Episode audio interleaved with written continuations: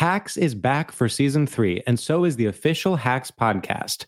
In each episode, Hacks creators Lucia Aniello, Paul W. Downs, and Jen Statsky speak with cast and crew members to unpack the Emmy winning comedy series. You'll hear Hannah Einbinder and Jean Smart speak to their on screen dynamic, along with stories from the show's writer's room, on set antics, and creating the world that Deborah and Ava inhabit. Watch Hacks streaming exclusively on Max and listen to the official Hacks podcast on Max or wherever you get your podcasts. Apple Card is the perfect cashback rewards credit card. You earn up to 3% daily cash on every purchase every day. That's 3% on your favorite products at Apple, 2% on all other Apple Card with Apple Pay purchases, and 1% on anything you buy with your titanium Apple Card or virtual card number. Visit apple.co slash card calculator to see how much you can earn. Apple Card issued by Goldman Sachs Bank USA, Salt Lake City branch, subject to credit approval. Terms apply. Look out! It's only films to be buried with.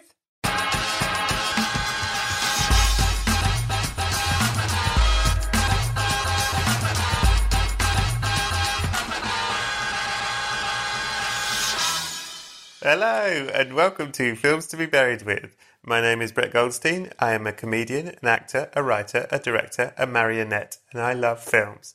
As Claude Monet once said, my wish is to stay always like this, living quietly in a corner of nature, watching School of Rock on heavy, heavy rotation. Beautiful idea from Claude Monet there. Every week I invite a special guest over, I tell them they've died, then I get them to discuss their life through the films that meant the most to them. If you've never heard the show, check out the back catalogue. I've got Jameela Jamil, I've got Ricky Gervais, I've got January Jones, I've got Asim Chowdhury, I've got James McNicholas, I've got, I've got guests coming out my ears. This week my special guest is the one and only Mr. Jamie Demetriou. Get your tickets for tonight's Films to be Buried with live at the BFI. That is August the 15th. I don't know when you're listening to this, you probably missed it, you animals. But if you're still around, there's a couple of tickets left for tonight. It is with the incredible writer and star of Game Face, one of my favourites, Roisin Conaty. Tickets are on the BFI website. Get hold of them quick. And if you do enjoy this podcast and you want to support it and get more content, please come and join me over at patreon.com forward slash Brett Goldstein, where you'll get extra guest questions for most episodes. You'll get some videos, put some videos up this week. You get some guest list tickets, you get recommendations, you get all sorts of stuff. This week there is a full 25 minutes of extra chat with Jamie where we discuss Paul Thomas Anderson movies, we talk about Whiplash, we talk about all sorts of shit. You'll love it. And remember, best of all, if you do become a Patreon member, not only do you get lots of extra good stuff, you don't even have to hear this bit about becoming a Patreon member. You get the whole episode completely unencumbered by ads and me talking about becoming an effing Patreon member. So give it a look over at patreon.com forward slash Brett Goldstein. Thank you very much. So, here we go.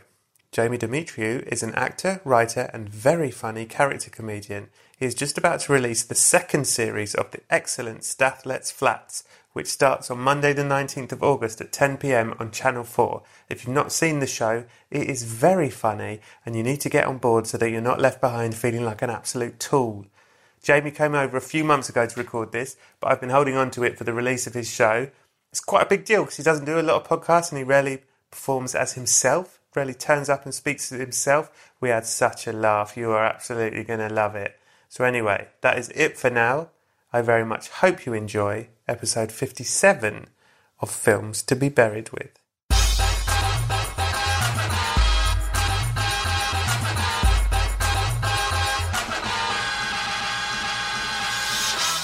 Hello, and welcome to Films to be Buried with. My name is Brett Goldstein, and I am your host. I am joined today by an incredible guest. He is an actor, a writer, a sketch comedian, a singer, a bad estate agent, fictional, and a Channel 4 sitcom superstar. Please welcome to the show the one and only Mr. Jamie Demetriou. Yes. Sitcom superstar was Here he is. my favourite. Thanks, man. Thanks for saying I'm a sitcom superstar. You are. You forgot to mention uh, Brett Goldstein, sort of equal. Brett Goldstein lookalike? Well, look alike, yeah. Yeah. Equal sounded equal makes me think I'm Equal, as good I'm, as you. no, equal, not. I'm absolutely flattered to No, be. no, no, no. Well, maybe Brett Goldstein wi- wishes he was. I wish I was a Brett. I wish I were Jamie Demetriou. Well, then, and that's how we equal out. I, fe- I keep forgetting which one I am. Yeah. we do have a similar look, if I may. Yeah, just ambiguous. And uh, Um, yeah, Europe. where are they from? yeah. What what's wrong with them? And are we safe with them? I think I'm on the lower end. I think if, if people were to be like, what's the difference between the two of them? They'd be like, Brett's the. I don't want to be mean about Jamie, but Brett is. And you know where that sentence goes. I think the end of that Brett sentence. is- Jamie's the one I feel safer alone in a room with. oh God. I was going to say Brett can wear a leather jacket Exactly. and Jamie can't. you got. I, I wouldn't look confident in a leather jacket in the way you do. I feel like your leather jacket grew Out of me. out of you. Yeah. Yeah. It's made of my own skin. Yeah, it started at your cuffs and it sort of grew back onto your body. Yeah. I don't know if I mean that. You Imagine if I did mean that. You shaved a leather jacket off someone else and then put it on and then felt weird in it. Yeah, yeah, exactly that. Okay. Uh, so thanks for coming to uh, my place. Love, Very nice love this this podcast, way. mate. Uh, nice of you to say so. Uh, I love your sitcom, Stath Lets Flats. Yeah, a good title for a sitcom. That. It's very funny. Proper, like, joke jokes, character funny, funny, funny, funny. Thanks, man. Made me laugh. And I was on my own and laughed. And that's powerful stuff. Oh, really? That's yeah, nice. Yeah. I always feel like I'm going mad when I'm on my own and I'm laughing. I don't think I do do that that often. Yeah. yeah, it is actually rare to laugh alone in your house. I'll occasionally do one big clap with a very straight face. Appreciated. Yeah, I do. I really appreciate that. Thanks very much, mate. It was very hard, and man, I was very sad for a long time writing it. Right. That's the that's comedy. That's comedy. Uh, did you feel any joy during the production? Shoot, this shooting with with six of the best um, weeks I've ever had, and I've had shit loads of You've had weeks. some good weeks. I've seen your Instagram. Oh, not good weeks, just weeks. Oh, right. Um, uh, I, oh, yeah, the, the the good ones are few and far, but uh, yeah, the shooting it was amazing and weirdly made it feel worth. Did it make it feel worthwhile? I don't know if five and a half years of misery Hmm. is if six weeks can make that worthwhile. I did uh, uh, uh, it- when we made SuperBob. That was basically sentence. five five years altogether, and and the shoot was the best time of my life. But the shoot was eighteen days, so it was eighteen days out of five years. And you think, was it? Is that balance right? That ratio? Right. And is the euphoria coming from the fact that you know you're nearing the end of the horrible time? It's because it's the closest time to the end of making it. Well, no, well, I think it's because you're finally fucking doing this thing that you've been trying to do forever, and you never. right. I certainly think with you must have had this. If you were five years in development with that, hmm. just so many times of like, well, this is never going to happen. Oh yeah. Oh, I wrote it off after a year happen. and a half. But it does sort of, when you really think about it, it does make the joy of doing it irrelevant. When you're like, well, I need to not do that again. Be miserable for that long? No way. What for six weeks of happiness? No. Yeah. Like I, I'm, I, I've got uh, a film in very, very early development, Mm-hmm. and I Out in 2023. Oh my god! In my head, I have. Uh, well, I started Stath when I was 24, Mm-hmm. and I wrapped two days before I was 30. Wow! Yeah. Um, and so I, I started properly thinking about doing this film and talking to uh, you know people who can make it around 30 and i'm thinking realistically if i set my sights any sooner than 40 i'm going to be very upset i think for i think i'll be 40 when i make it and the character won't work anymore Um, I'd love to reassure you that that's not the case, but I think that's a reasonable way. yeah i think i think 10 year I think tenure is. T- i've made i made a short film of it and that is Okay. enough for me Is that the car? You and you turning yes into the car? yeah Great short film. thanks man Available on Sky Arts. it's actually on youtube thanks Available guys on YouTube. i went to look at a camera but there isn't one but there is one there is one. brett's filming me I didn't tell him that, but he's just Yeah. seen the camera. Yeah. It's always filming. the little teddy bear eye Uh, and you are, you can say this now, I believe this will come out after you've announced it. You're making a series two, S2. which will be less than five years in the making. Uh, yeah, that yeah, that's been a nice process, knowing that it's nearby. But it's also worrying because it's like, does it, you know, if anyone liked it, did they like it because it took five and a half years to make? Because of all the suffering. Right. I mean, Yeah. it's like the second album thing. It's like, are there are there any? There are loads of second albums that are better than the first one, aren't there? Are there what's a good second series? I think most sitcoms, second series is the best series. Really? Yeah, because the hardest thing is building your world. and you've built your world. Yeah. then second series is like, oh, we've got the world now. We can play with the characters, Right. and have some fun. And then after that, it becomes two dimensional, and then it always loses its way. But second series Right, is yeah. strong because Parks and Rec, I think three and four pretty good. yeah, Two, three, four are good. Red Dwarf first series finding its feet. Second series, It's not a reference confident. I would jump to. I don't really. I'm So not, I'm don't not a why that dwarf. pops I'm in not my a head. dwarf guy. Just trying to think of sitcoms that were funny. Wait, wait. The Office, I think they're evenly good. Yeah, that's true. Partridge, right? I'm Alan Partridge, which I guess you can't really call series one and two because so much have gone before. Mm-hmm. But I think that they're equally good. But I only found out like a couple of years ago that the general consensus, I think among the people who made it as well, is that they shouldn't have done a second series. Oh, really? Which I find very weird because I think a lot of the best stuff is in series two, Yeah, and that's films for you. That's and this is a chat about films. yeah. so you're making stuff, stuff. Yes, last two, stuff, but in in in a fifth of the time you made the last series. Yeah. So it will be rushed and Yeah. on the cuff. And ba- it, we're the looking for cuff. it to be bad, but not shit. Yeah, Just like crap. great. If it's just crap. I mean, I have no sense. Do you of have if no it's more good. confidence in it now? Now you Less. really got less confidence. Yeah, I mean, they're, they're, I'm basically as confident as I am near to the last person who complimented it. Do you know what I mean? So Yeah. you were just quite nice about it. Yeah, So Giving I'm, you a little I've got a little spring in my step. You see my foot's waggling. I'm pooing on your couch. lovely. But yeah, I'm. My head goes, yeah. There was that bit that you think is really bad. I'll go, mm. yeah. You're right. It was the worst show ever made. what about that line that you don't like in it? Like, Yeah. God, yeah. I forgot. It is. We should burn every copy. of it. Yeah, it does stink. I haven't watched it for so long. Did you watch it again to before you started writing, or have you left it? Well, I started writing so soon after Oh, okay. after it went out. One more question about the joy of it, Please, which was so minimal. Uh, when you, so you made six weeks of shooting was everyone fun. involved in it is going to listen to this. I really, You loved the shoot. You said I, I, that. I, what I will. Okay, positives. Yeah. I think I love the cast Yeah. and the crew and everyone involved in making it, producers, director, so much. I was very, very, very happy that we got to cast the people that we did. Yeah. that is one thing that I stand by with it. Is I think it's Yeah. got a really good cast. I just think that everyone is brilliant, and I'm impressed by everyone in it. And it's a proper ensemble. That's the other thing. It's great. Every character is funny.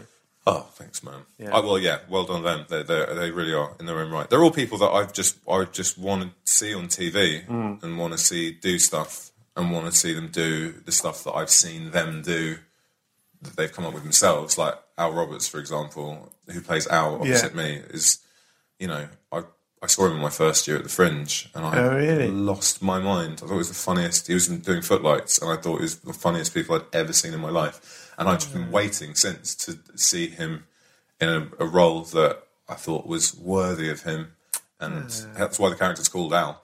That's nice, isn't it? Yeah. Well, not that I was the person to do it. I just was like, I want. I I give him a lot. Of, I like him to do his own thing in it. So yeah. And when it came out, and it did well, I believe, it did well enough to get your second All series. right. didn't I mean, it was. It went out during Love Island and the World Cup and the summer.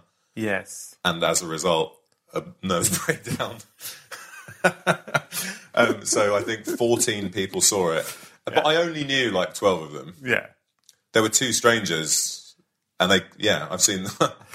I'm stalking them weirdly. Tell me what, what other bit did you like? Yeah, Chasing people off the bus who'd stop to say hello. yeah. Did you see all of them? Yeah, they didn't. Why did you stop watching after five? I just haven't got round to it. It's in my Skybox. I do get when people do come up to me. I do get sometimes like just completely unwelcome. Just like I saw your show.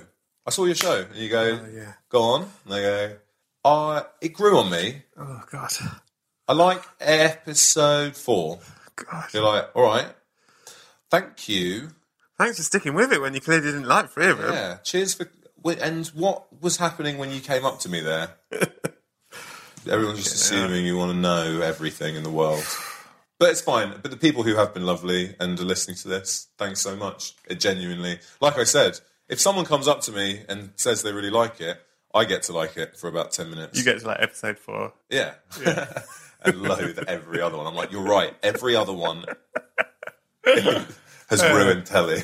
Shit. So you, you're going to make a film. Do you like films? You're a film guy. Yeah, I, I, I think I, I was obsessed growing up. Mm-hmm. Like, big empire collector since I was like seven. My pocket money m- might as well have been called Video Viking money. So I used to go to uh, my video, my local video shop was called Video Viking, and it would it was just no question to me that that's what it would be spent on, and I would just hire anything. Yeah. just I wanted to see everything. I've watched so much telly, but I think the more I get into doing it for a living, the less I find it easy to concentrate, uh, especially when watching stuff at home. Like when I go, to, a lot of the time I'll go to the cinema to unblock writer's block, so I just end up missing the film because I, I feel Because Oh, you don't have ideas while you're yes, I- I'll be I'll be watching. It's like I don't know if you have this, but I find it's so much easier to write or just do anything when I'm not supposed to be doing it. It was Yeah. like at uni, I could never write an essay, but then if everyone was going on a big night out, I'd be like, "Yeah, I'm going to stay and do this. it's like whatever the cheekiest thing you can be doing, I'll my brain that. will make me do it. You're going out on pills? I've just written an essay, mate. You what, fuck, I'm fucked from last night, mate. Jesus Christ. Yeah, yeah, yeah. Start tap, tap, tapping But no, I, I, uh, yeah, so I go to the cinema and I just spend the whole time like, he does let the flat. Which is the outcome of every episode. A lot of people are like, when is he going to let a flat? I'm like, he does. He always does. Because the joke of the show is you'd be mad to not be able to let a flat because all you have to do is just point at a flat. It's got nothing to do with you. Anyway, I'm not selling that. We're talking films. Yeah. Love films. Yeah. But I, I do still, I, I keep a log of every film I see, write every single one down. Interesting. Um, In I what? tr- uh, in the back of my diary right? number them, try and see. To, tr I think anyone who, well, I often talk to people about films. and They go, "I wish I knew every film I'd ever seen." Yeah. like I could list. I wish I knew how many films I'd seen. And I was like, "Oh, I should start." So, like six years ago, I started writing every single one down. How many have you watched in the last six years? I tend to see it's dwindled. This is how I know I I see less. I think it was around. I'd see new films. This is Yeah. as in ones I haven't seen before. I probably see about 110 a year, something Okay. like that. Uh, and now it's around 60 something, Hmm. which is all right. Not bad. Think about the week, it's like one, just over one a week. yeah. But I, uh, yeah, I still love it. But I do find that I find myself waiting for the sort of November to February period now, where yeah. they're all the good ones. where they're all the good ones. Although this year I'm not that taken, if I'm honest. It hasn't been my favourite year. Don't know if this will go out this year. I'm talking about the beginning of 2019 and the 2018. I mean, from I mean, I'm going to put it in now. I am not. A, I'm never myself in stuff. So if my dulcet tones make people want to hit themselves in the head with a spade, uh, just feel free to turn it off. You won't. I won't be offended. uh, I, w- I personally will be, as the guy whose podcast it is. I'd be annoyed if you turned it off. All right, don't because turn it it's off, fucking but if you're not gonna- tones. Sorry, I just I, I'm I. Listen, I wasn't going to draw attention to it, but actually, ladies and gentlemen, this is a big deal because uh, Jamie Demetriou, much like when I had Brian Gittins on, very rarely appears as himself, and it's a real honour that you have, and you do it so well. Thanks, I'm scared. But I, I do. Uh, no, I've done it a few times as myself, but I'm technically not myself because I'm a puddle of of scared on the chair, whereas I feel quite chill. Oh, oh, I've forgotten to tell you. What's happened? Oh, fuck. Oh, I should have told you Do when you got here. Do you want to turn the thing off and tell me? Oh, God. Do you want to turn the- No, I may as well keep recording. Uh, God. I should have told you when you got here. It's so bad. I think you're going to be. Oh, God. I don't know. well, I'm glad it's you that's telling me because you know. God, I'm so sorry. I'll just say it. I guess I'll just say it. Oh, fuck. I don't know how to word it. Oh, he's on the floor. Uh, how would I even Why put it into a sentence? Well, just, I just, I guess I was going to say it. Don't take your clothes. Uh, you, you died. You died. Squeeze. You died. I'm so sorry. How did you die? Oh, um, well, everyone was uh, smashing around, and I got caught up in it. Yeah. what do you mean? What do you mean? Everyone I'm was sorry. whacking around, Brett. Everyone was just whacking around. Everyone was whacking around, and it was a big hubbub. Yeah. and it nicked my head.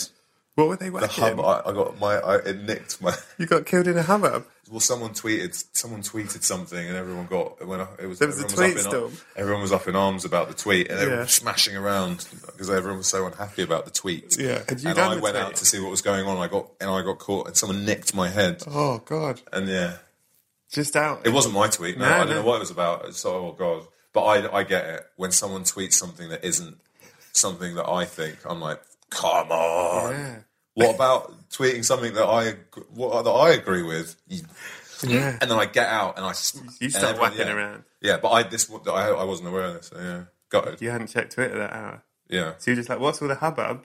You went outside, got with people whacking around. Yes, and what happens? What happens to my head? Nicked. Someone nicked me in the head with their. You were whack. nicked Someone in was head. swinging their hubbub, their Yeah, their whacking, hullabaloo. smashing around, and they nicked my head. What a hullabaloo. Killed by a hullabaloo. Yeah. Wow, fucking hell, that's... I agree. I stand. I I get it though. Don't tweet if you're not tweeting what everyone thinks. Come on, guys. Well, make sure everyone agrees, and then let's get it out there. Yeah. And, I unless you, you unless you want random deaths like this one. Yes. Are you uh, scared of death? Yeah. Oh, yeah. Yeah. All right. Are you not? Yeah. No, yeah, yeah. What's not to be scared of? Some people aren't scared of it, or they don't think about it. What religious men? Uh, no, I think religious people are scared of it because a lot of Oh, hence the religion. Yeah. yeah, the why they have. I better be, I better be good. Oh, I mean, I, I kind of I worry about talking about this because I might not be able to think about films. I mean, and I am dead, so what's there to be scared of? Yeah, Apparently, death just looks like a, a, a chilled out dude's living room filled with film posters and a couple of glasses of water. What's the, what, what do you think about it like a lot? I try not to, Brett. Now's the I, time. I, I feel like I'm thinking about it quite a lot now, considering I am dead. yeah, Well, I always knew that when I died, I'd go, all right, let's get this film podcast done, Yeah. and then, Yeah, and yeah, then yeah. I'll settle into death. yeah. It's But one last thing to do. Or one What? first thing to do. What? Put your affairs in order and tell your family you love him. No, no. I promised Brett I'd do his podcast. But wait, but I've already died. Yeah, yeah. No one's getting their affairs in order once they're dead. They, Well, they're they- going straight to the film podcast. Yeah, thank you. This is the front door to Yeah. the to death. Yeah, so you worry about death, but you don't like to think about it. I think, right, I'm going to try and say this without thinking about it. Okay. I think the big realization, Mm-hmm. oh God, I mean, almost definitely cut this because it's a bleak thing to talk about, is I always considered the idea, like, uh, you know, I'm consider myself agnostic, like, I don't know, Mm-hmm. but I assume there's nothing after. Mm-hmm. And when, and when nothing, when you really can conceive of the idea of nothingness, Yeah. because when you think of nothingness, you think of like a dark room, Mm-hmm. like you're sat in like uh, solitary confinement or something. Yeah. Like, oh crap, I can't see anything. But not, it's like no, not even that. It's nothing. No, the idea of nothing is like minus. That when I realised that, I mean, I let's just say I don't have testicles anymore because I thought that once. Yeah. That's where they went. Yeah. All eunuchs had that thought. You know, I might have said this before, I fuck knows. You know this have you seen Gravity? Yes. You know the bit where Sandra Bullock gets sort of pushed and she starts spinning That's- through space right, and just yeah. goes on and on, and if no one gets to her, she's just going to be yeah, spinning yeah, for yeah, eternity. Yeah, yeah, That's what how I visualize the fear of nothingness. Is just Right. spinning in a But isn't black- that somethingness though? Because spinning is something. yeah, yeah. It's like the that to me is like oh god, whereas nothingness is like there's no oh god to be said because you're just like you're not even you you can't even you're not like anything. It's just and this is why this is why we should be talking about it because the Pan's Labyrinth poster in your room is starting to look so much more terrifying. I wouldn't mind if this was what death was. no. Imagine if that was a universal thing. When you die, you go to comedian Brett Goldstein's living room, and there's enough films in here to last you maybe two months. If you were to watch them consistently, yeah, that's what you were going to do. Yeah. Yeah. Is that you and Paulie from The Sopranos, or is that just Paulie from The Sopranos? It's Paulie from The Sopranos signed uh, to my auntie Andy. Ooh, rooftops, lovely. Well done. Shout it. I think it said, and no, it's all The Sopranos, and, and I think it actually says from Pussy, Pussy Papa Sarah. Does he not know? Does Paulie not know who his character is? well, it's That's so funny. I feel like then those guys aren't hundred percent engaged with what they're doing. So I'm like, also- Tony finds it like, yeah, from the gangster character. I also wasn't there when that that signature was given, and it may have just been a random Italian American that my auntie approached right, right, right. with Yeah. a photo. Yeah, yeah, sure, I'm Pussy. Uh, what's the significance of that tennis ball? Was that um, from the Wimbledon film? Yeah, that's when I had Paul Bettany on. And this carpet in the room is Yeah. this from the carpet from um, Notting Hill. Yeah, it's the it's the carpet that Rhys Ifans comes Sure. in naked. Ah, yes. And that doorknob, that I Yeah, yeah. assume is from Tyrannosaur by Paddy Considine. No, but it's close. It's from Journeyman by Paddy Considine. It's the door handle that he. I knew that was a Paddy Considine. He had his fingerprints on it. You could tell. This is Um, a good game. hey, I've got good news for you. There isn't nothingness. Whoa, what is there? There's a heaven. Oh, right, okay. Uh, it's quite nice if you like that sort of thing. Um, yeah. You into that? What am I into there being a heaven? Yeah. I'd love that. All right, great. Well, good news. It's true. Yeah, And there's lots of people there. They're all fans of all six episodes of Stats Let's Fast. absolutely not the case. They watched them all day No one. No way, no way. People Immediately think, tweeted. People think the first one's too hectic. no one's watching the first one up in heaven. They want to relax. Look, they don't want to see episode a four guy is a classic. We're all agreed. No, everyone People loves that's it. too unlikable in episode one up in heaven, and they don't want that up in heaven. They love one to six, and they're very excited about All season two. Uh, even though they never get to see it because you died, but you're going to tell them what what the stories were, and it's going to be even better. Just getting it live. Anyway, the point is, what they really want to talk to you about in heaven Mm. is your life, but through films. Can you imagine that? What a bunch of legends. Yeah. Thank you. And the first thing they want to know is, what's the first film you remember seeing? And was it at Video Vikings? This is this. It's annoying that this is the first one because I, I don't, it's the only one that I don't have a definite answer for. Do you have a definite? Do you know the definitely know the first film you saw? I've really been thinking about it, and I think I do. But but yeah, it's possible that there was, you know, I was Yeah. only three. But my, your? but I think you know these things because your parents tell you, and my parents don't remember anything about me when I was a kid.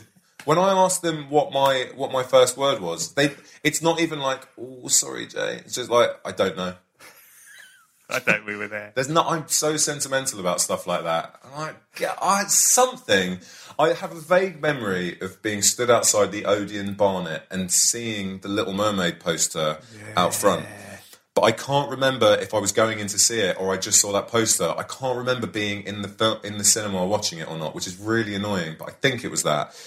The earliest memory I have of watching like a film film that wasn't Yeah. like a kids film is uh, Drop Dead Fred. Oh yeah. I remember going to my cousin's house in Nottingham and repeatedly and always asking to watch that and being like, "This is the funniest, maddest thing ever." It's like it's quite it's quite scary in a weird way because he's so. There's, I mean, he's so lacking. There's no, he has no control. And no, like- bound- he's got no boundaries. yeah, it's like a gritty British version of the mask. yeah. Like the sort of the mask is like everything's sort of under control. I think because he's got his catchphrases and stuff. It's like you know where you are. But Yeah. Rik Mayall is. I mean, he could sort of like smash your TV screen through, come into your living room and like rub his ass on your face. Like that, you feel like it, he could do anything That's so true. because it's all about that film's all about not losing that like mad side of yourself as a kid, but not mad as in like cheeky, mad as in like if you were to apply the things that a kid did to an adult, it would be quite upsetting. Yeah, that's such a good uh, reference. Like the mask, the difference in the mask is he would slide down a banister and like jump off in a cool way, Drop Dead Fred, Yeah. slide down the banister and knock his testicles on the end of it. Yeah, and then And then, maybe like, they'd come off and he'd and have to puke. put them back on, sort of thing, and you Yeah. probably see them. Yeah. Yeah, he's amazing in that Yeah. film. Just like such a force of whatever he is. Proper chaos. Yeah, but that that to me, and I remember, I remember it because there was a lot of. I think it's. I think I probably spent a lot of my younger years wanting to be cool and have seen things before people, and I think that was probably the first example. I remember going to school and being like, it was a fifteen as well, which is a huge deal. Because I was probably like, 14. I was. I mean, God, when would that have been? I mean, I was. I know. I think I may have been like seven or something. I'm 31, but I I remember being at school and being like, I've seen Drop Dead Fred. Actually, at the end of the day, cutting a long story short. So whatever, make of that what you will. And I remember a boy in my class going, "No, you haven't, because I saw it at my cousin's house." and I was actually, as well as being a show off, I was very sensitive. So I was like, "Actually, no, you're right. If you if that's the case, then there's no way I've seen it." Uh, that boy now, uh, I think, is in jail. So fair enough. That's what you get for being For what, an arsehole to me. I think he stole a load of cars. Is that true? Yeah, can't find him on Facebook. No, so I assume, jail. yeah. Yeah. or on any sort of social media. I've trawled, mate. Want to see if uh, want to see if Drop Dead Fred's in his list of favourites and if he has actually seen it. The prick. he uses that as his headshot. But yeah, those are my. I think those are my first So ones. you I mean, saw I- that on telly? no, I saw my. They had it on video. It was like one of their. You know when you used to go to someone's house as a kid and there was nothing to do because there's no like games console or anything, and you're sort of sick of just playing generic playing. Like let's play. Do you remember playing? It was just nothing. Yeah, what was it? was it? just like just sort of running around and laughing. Okay, what do you want? No, what, what do you want to play? Um, oh, well, come on, you know the one. And then you just sort of run around and go, no, and no, but I'm the mum. I'm the mum, and that's no, but that's home, and that's home, that's home, that's home. And then I've put this on my head, and that's no, but this toy's going to die. Watch. Ah! Like, what? Wait, wait. What are we doing? What is the premise Yeah. of this play? Okay, what films do you have? And they go, uh, and there's one. There'll be one weird one. You're like, what? Like, well, I've got um, Mother Goose's football. Like, all right. Uh, and then there's like a home video. You're like. Or, or like one of the, the dad's video. So he's got like he's got like quadrophenia or something. Yeah, And and, like- Rambo. Yeah, and it's terror, and you're like, they're smoking. No, they're smoking on the cover. No. Um, and then the other one, well, the last one will be like Drop Dead Fred, and it like silly for a silly man on the front cover. So we'd watch that. But yeah, I mean, there were there were films like I'd watch obsessively as a kid, and I can't work out whether it was because like Home Alone, fanatically obsessed. Right. Like I just what I just watch it just with my tongue out for like 50 hours and then go to sleep and then another 50 hours. Hmm. Loved that. I remember I remember being so taken by the Lion King trailer that before it had come out, I had a Lion King themed party. I didn't even know if the film was good. I was like, get me all the merch.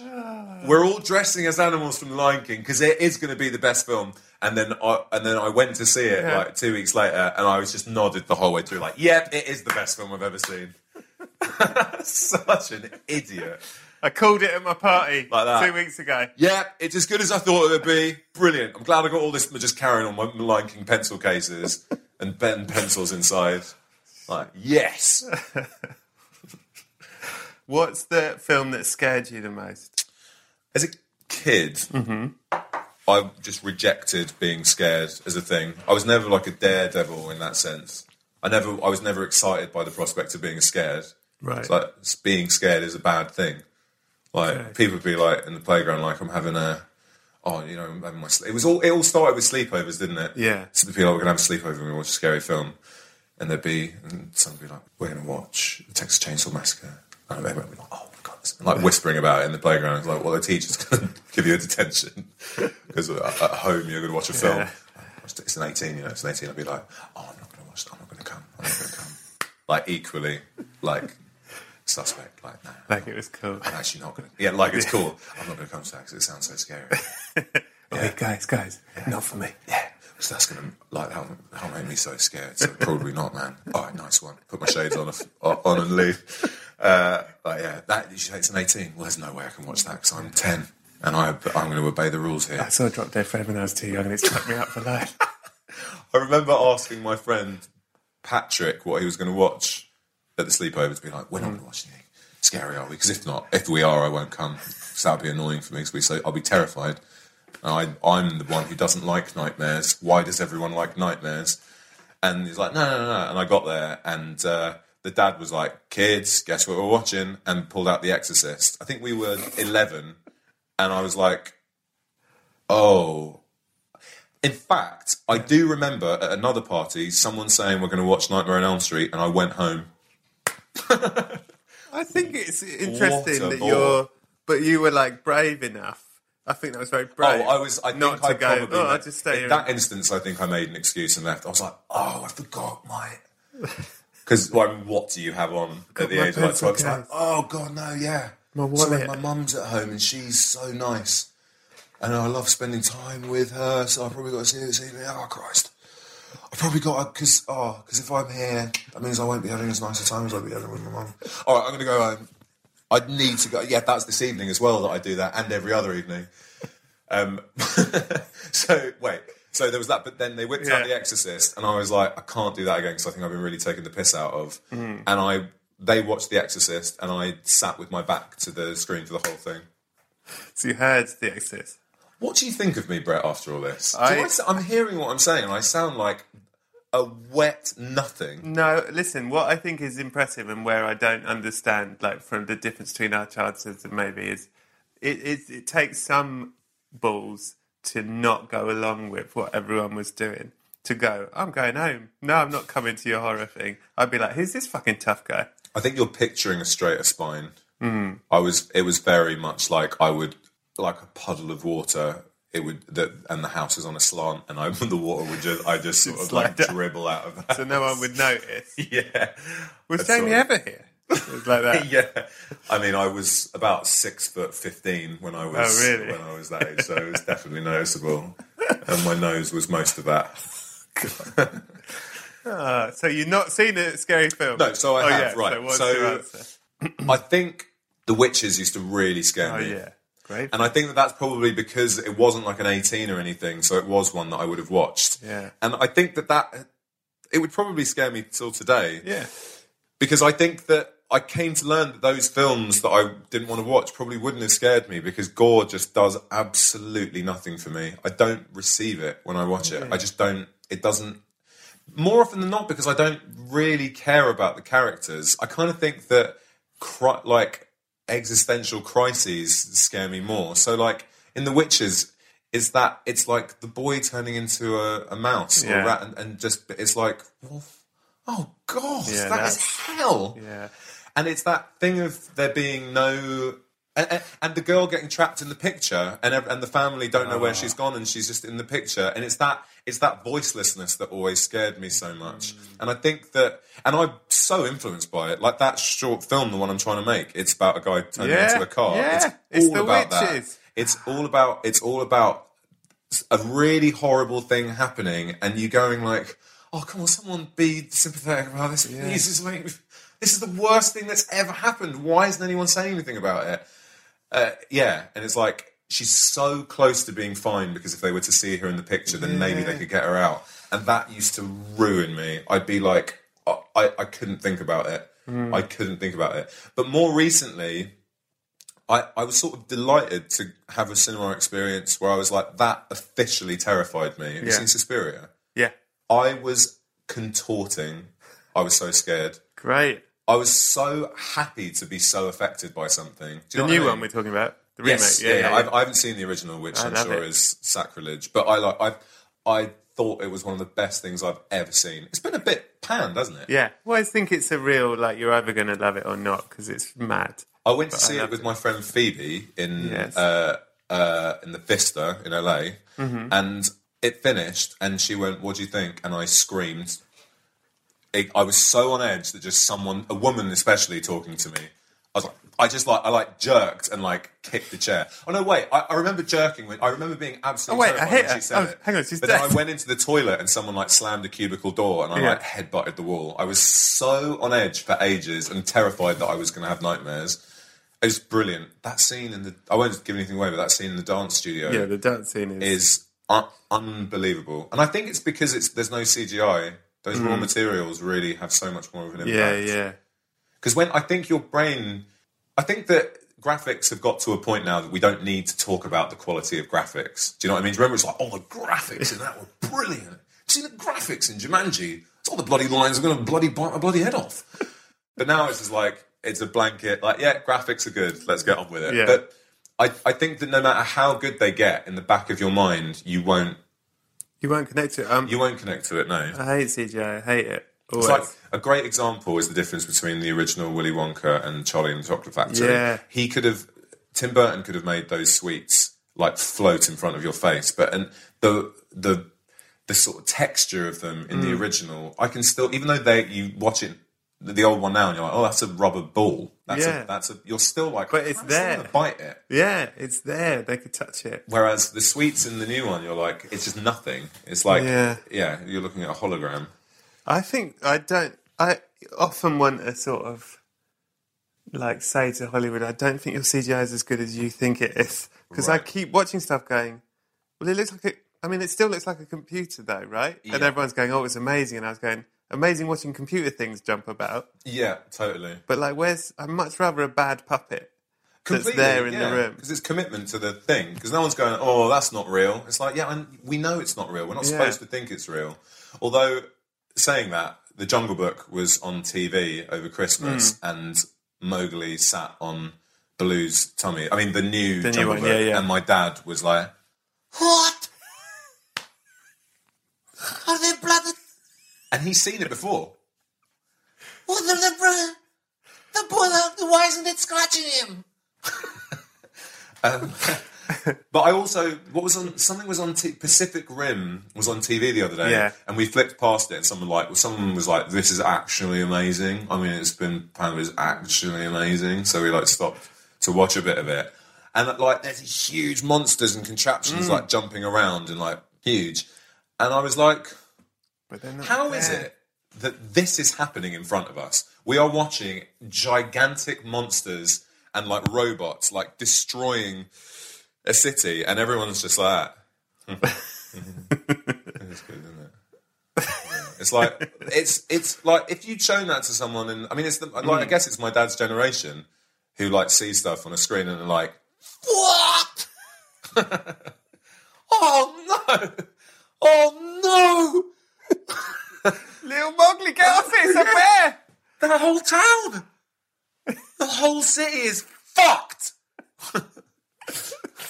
Uh, okay, so Suspiria, that's your answer. Hacks is back for season three, and so is the official Hacks podcast. In each episode, Hacks creators Lucia Aniello, Paul W. Downs, and Jen Statsky speak with cast and crew members to unpack the Emmy winning comedy series. You'll hear Hannah Einbinder and Jean Smart speak to their on screen dynamic, along with Hacks writer and actor Pat Regan, on how their improv experience helped them when shooting scenes and what it was like writing scripts for specific actors. You'll also hear from crew members like the costume designers on what it was like creating the world that Deborah and Ava inhabit. Hear stories from the show's writer's room, on set antics, and more. Watch Hacks streaming exclusively on Max and listen to the official Hacks podcast on Max or wherever you get your podcasts. Apple Card is the perfect cashback rewards credit card. You earn up to 3% daily cash on every purchase every day. That's 3% on your favorite products at Apple, 2% on all other Apple Card with Apple Pay purchases, and 1% on anything you buy with your titanium Apple Card or virtual card number. Visit apple.co slash card calculator to see how much you can earn. Apple Card issued by Goldman Sachs Bank USA, Salt Lake City branch, subject to credit approval. Terms apply. Answer. Yeah, sorry, I'm, these these are long answers, aren't No, they? it's great. So many anecdotes. Uh, what is the film? I think this could be a lot of answers given how sensitive you are. What's the film that made you cry the most? I'll try and limit this to a short one. You it's can been quite have long as no, you can have as long as you like. Uh, I, I thought about this, and I think that the one that's probably made me shed the most tears in, across my life is Hook. Every time Hook is on, I can't. It's to, I think it's just like it's that thing of growing up. It's like the end of Toy Story three. Anything to do with growing up Yeah. ki- kills me. Uh, Hook is also to do with growing up because I loved it so much as a kid, and Robin Williams was such a huge part of why I wanted to do what you know. He's like the first. He's probably the first like comedy presence that made me want to do what I do for a living. And yeah, it's just I just think it's an um, it's just an assault on the senses, the, the color and like the the motifs and everything. It just oh, it's just palpable. Like, the- everything is so scary and beautiful, and the performances are amazing. And Dustin Hoffman is just the best in it. There's something about like even like the bit where Hook's wig comes off yeah. it's so provocative for some reason, and I, but it's probably because of me being a kid. And that whole the sequence where they imagine the food at the table and they have the food fight. It's that uh, Willy Wonka thing. It's like you can taste it, and you still know. Yeah, just everything about it is is just wonderful, and I I audibly cry. I like scream cry when I watch it. Yeah, that's Just fair. comfortably sat watching TV, screaming. Your dad go, what? yeah, yeah. He doesn't get why it's mad. Why is uh, why is Doubtfire flying? The uh, I have said this before, so maybe we'll have to cut it. But it depends if people don't listen to every episode.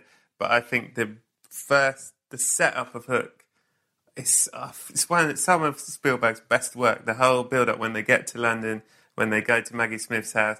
God stands by yeah. the bed. So you've become a pirate, Peter. I love that Oh, shit, and I love.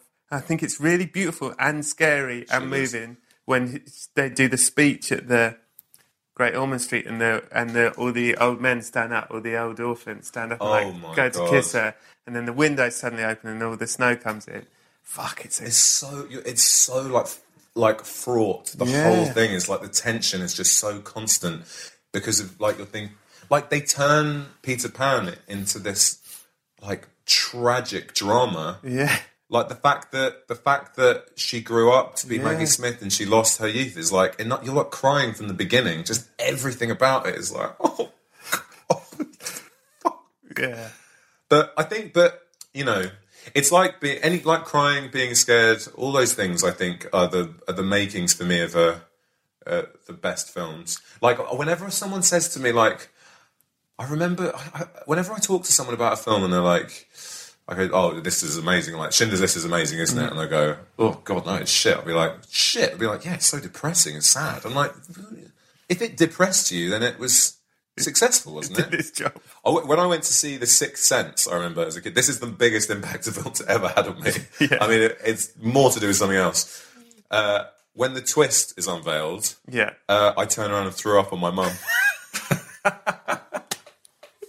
Projectile. I was like, he's a what? I had had, weirdly, there was a promotion going on where they were giving, you could get three dime bars for the price of one, and I just scoffed them all. And a dime is, a, you don't Yeah. know how much how much sweetness there is in a dime. I just like, it's Crystal sweet I ripped on her. and She just took it because she knew she got it. She was like, "Yeah, it's a big twist."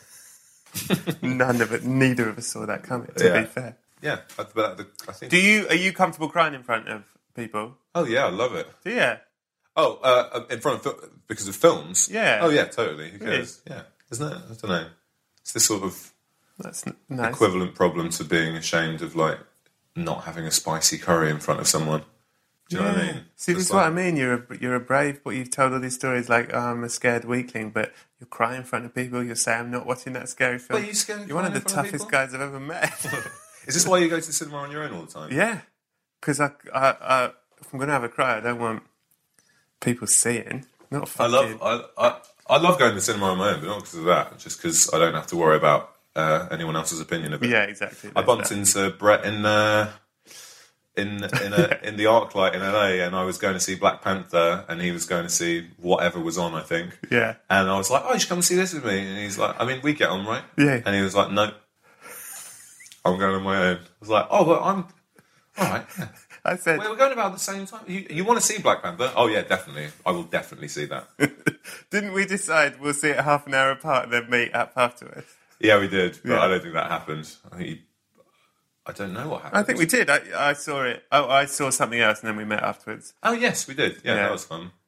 Yeah. So it wasn't. A, it was like genuinely not to avoid you. It I was to know, I know it wasn't, Black but there was a moment where I was like, okay, so I'm just going to head in. I'm just going to head in and see that then. But I do like going on my own. Uh, Yeah, but suddenly it's like I've never understood. It's not a social thing. I mean, oh, on. I completely agree. By the way, I'm not. Yeah, I got. yeah. I got why you wanted to see it on your own.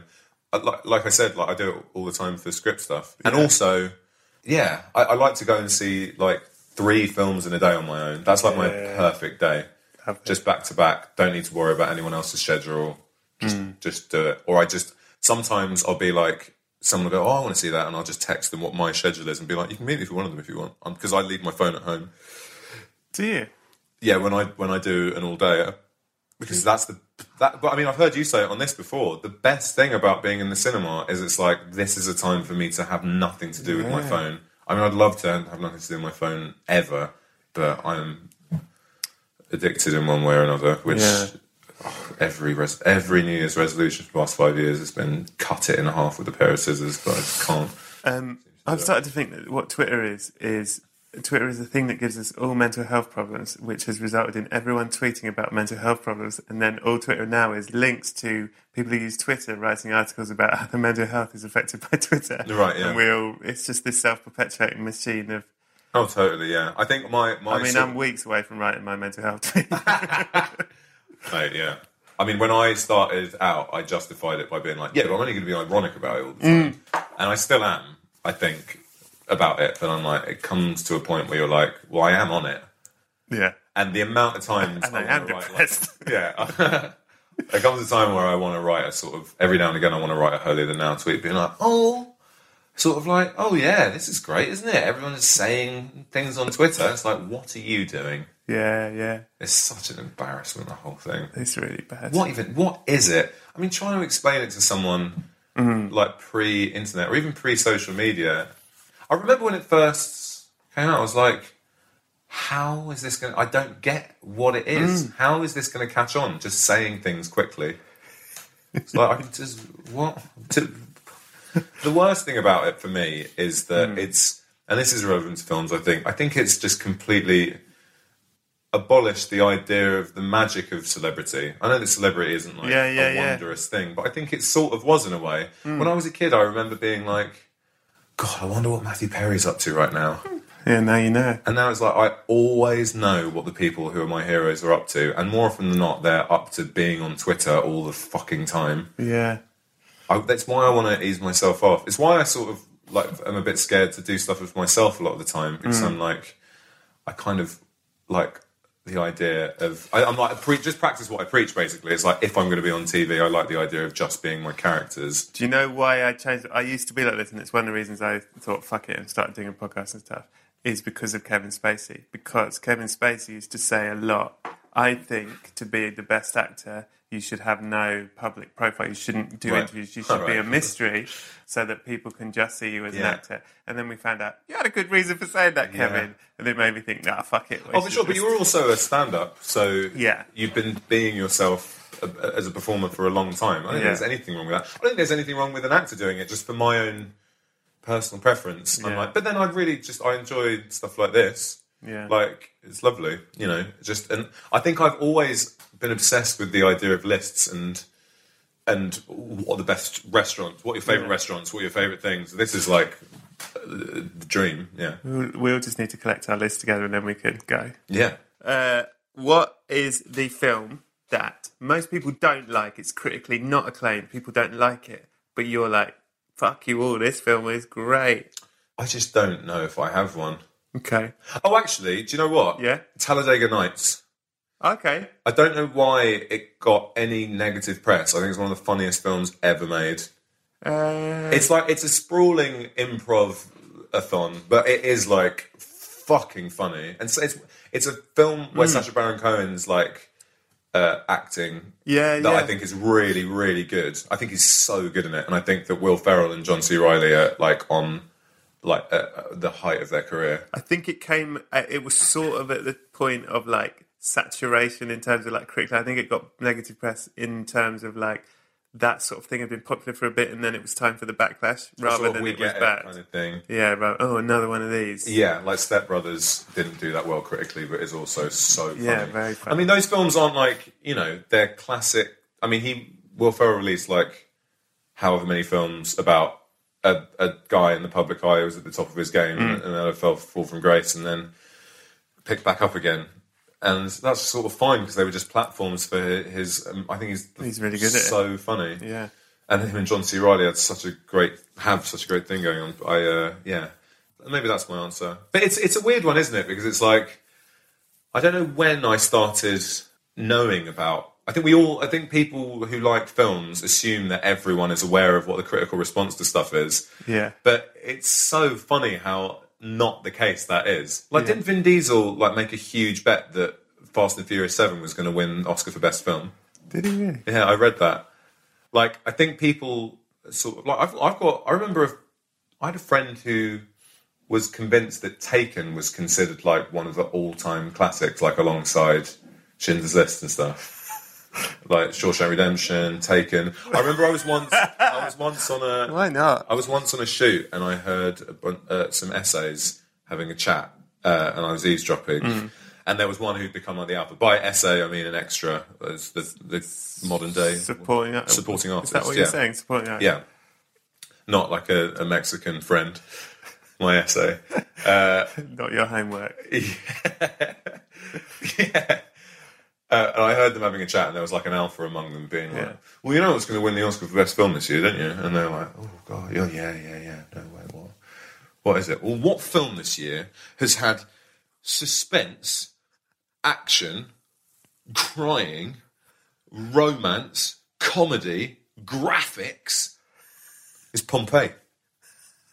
I don't know if you remember Pompeii, but it was critically voted the least likely film to sort of it like do more than one pound at the cinema. It was like the, I think it was like voted one of the worst films of all time. And this guy had seen it and been like, Crying. yeah, yeah, loving it. Wait, that right? It's a Okay, good list, to be fair, of what you want in an Oscar film. Tension, crying, drama. I like the idea of yeah, those are the genres. Got any uh, crying films? Yeah, I think there's not a lot of people sort of know what are objectively seen. it. Well, there, there Yeah. is no objectively good film, I suppose. It's, I mean, I, I try and divide it into just derivative and non-derivative. I think derivative stuff you can say is objectively bad. It's like that is shit because it's been done to death, and it's Right. this isn't a good example of being done. But I think with actors as well, like when people are like, their performance was fucking shit. I hate her. I hate him. They're like they didn't do it on purpose. They didn't turn up and rub their hands together. and go, guess what? I'm gonna, fuck it, I'm gonna do this shit. Yeah, like, everyone's just trying, you know. yeah. God bless him. Yeah, man. What's the film that you used to love? You used to love it so much, and you watched it recently, and you've gone, "Oh dear, that does not hold up for me." Uh, again, I don't think I have an official proper one for this because I think that the nostalgia that you have for films you watched a long time ago tends to stand up because you enjoy you enjoy mm. it for a different reason. I I really used to love What Dreams May Come and Patch Adams. Yeah. Oh, not Patch Adams, but What Dreams May Come. That that was my mum's favourite film, but I have a feeling if I watched it now I'd be like, This is hokum. What Dreams May Come was a really badly reviewed film at the time. And I think about that film a lot in terms of like, what a fucking wild It's ride so that vast. film is. And like Yeah. beautiful and mad and dark, so dark. The story Yeah. is Oh. a man, a woman, man d- dies, and then the woman kills herself to be with him, and then she's in Well hell. the woman and the kids die, don't they? oh yeah, they all die, but then someone kills themselves, and he's got to go to hell to get her back. She's killed No, the kids die and then she kills herself. yeah, because she doesn't want to live without them, and then he he dies. yeah, and then he crosses heaven to get Yeah. to hell to try and get her back because Yes, she's got because into if hell. you kill she yourself, you yeah, go to hell. Yeah, And Cuba Gooding Jr. is an angel, yeah, yeah. and there's like fields of yellow you can jump about in. And the, yeah, the idea is heaven is hell. whatever you want it to be. Yeah, I guess it probably was good. I just think, I just think I loved it so much. It was my mum's favorite film, really. and I and I She think was like, "What?" yeah, yeah, she's got less of a Greekness going on about her, but she, yeah, I, I think I loved it via her. I was like, oh, my mum thinks this is brilliant. Um, but that, Patch Adams, I just loved Robin Williams in anything he did. But I think if I watched Patch Adams now, I'd be like, this is Schmaltztown, Tennessee. Yeah. I think I found Patch Adams uncomfortable. yeah. There was something even, and I like it. I like a, I like a soppy film, but I think there's something sort of a bit creepy about Patch Adams. It's a true story, isn't it? Yeah, and I think there's something a bit creepy about the real Patch Adams. About a guy who started his own hospital with, Clowning. with low fees, but he'd be a sort of prankster in there. It was sort of like if Jimmy Savile started a hospital. Yeah, I think there's that Absolutely not. It's nothing like that. but it's uh but yeah, he's uh I don't know, I love I loved it at the time. Yeah, I and yeah, I don't know. It was a family favourite for some reason. uh, that's a good answer. Patch Adams, I worry, would not hold up for you. and Yeah. Perhaps you shouldn't watch it. I'll take that. Uh, my favourite question: What is the film that means the most to you? Not necessarily the film itself. Film that might not even be that good, but because of the memory you associate with that film. Might have been a first date you went to when you saw that film. Might have been the day someone died. Might have been a job you just got. Mm. What's the film you'll always go? That film means this to me. Uh, I think it, the, the thing is that this one I haven't I haven't actually seen that many times, and I think I probably haven't because of this. But Papillon, Yeah, because I uh, my Steve, dad Steve I- McQueen yeah, and and Dustin, Dustin Hoffman. Hoffman. Uh, I think it's because I really, I, I probably couldn't even tell you that much about it. Yeah. But it's a rare film in my life that I sat with with my dad and we watched all of it together and we both went. We, I love that uh, because we, you know, he's a lot older and he's uh, as dads tend to be. Yeah, right. We're not the same age.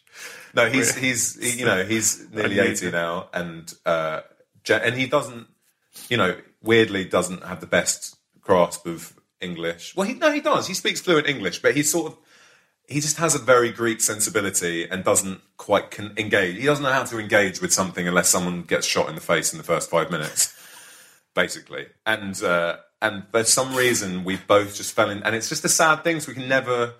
It's such a love. Like I love films so much, and so does he. Like he will just sit and watch telly all evening, every evening, but he will watch Shat. Just like if it's the worst thing ever made, it's officially becomes his favorite film of all time. Like he What's his can't. favourite film? God, I actually asked him this over Christmas, and he just couldn't, just didn't give me an answer. I think he, uh, he used to love. He always went mutiny on the bounty. I'm like, what? Like that's him remembering. Yeah, that's a I don't good think film. that's like he just watches FBI files Okay. like back to back. Bloody. He shot him. Why? But I tell you what, actually, I mean, for example, like, so over Christmas, every Christmas we have like a. It's such a rigmarole finding a film. I mean, hence, hence why I loved watching this Papillon Memory so much. Yeah. Finding a film that we can all sit and watch and enjoy and get to the end of and be like, that was brilliant. It's a, um, it's a, an equation that doesn't bear thinking about.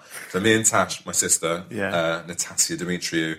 So we'll put our heads together, Yeah. be like, what should it be? And this year we went, Tash came up, which was like Murder on the Orient Express. I'm like, oh my god, perfect. idea. Murder mystery, everyone get on board that. Someone gets killed very Yeah, quickly. da, da, da, da, da, da. da. Whoa, whoa, why? He's always as he's always shocked. It's like he wants it to happen. There was a always like- on the Orient Yeah. Express. yeah, I mean, it, this is about to get very weird. The story I'm going to tell. Okay. So we put it on. We're like, oh, it's got murder for dad, Judi Dench for mum. She loves her. We'll be like, oh, lovely. And then uh, and then me and Tash, you know, will be like, fine, doesn't matter what we like.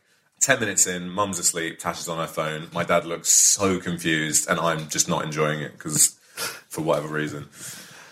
And I'm like, oh god, we didn't succeed. And I look over to him, and I'm like, Dad, like, 'cause I don't want to put him through it. And I'm just Yeah. like, you, are you not really enjoy it, are you? Um, I don't really understand what uh, what's happening. If I'm honest, they're on a train, yeah. I'm like, yeah, they're on a train. Um, okay, so, oh, okay, do you want to change the channel? He's like, please. So I, I like look around for the remote. I'm like, oh, fuck, I couldn't find the remote, and he's sort of stuck watching this thing.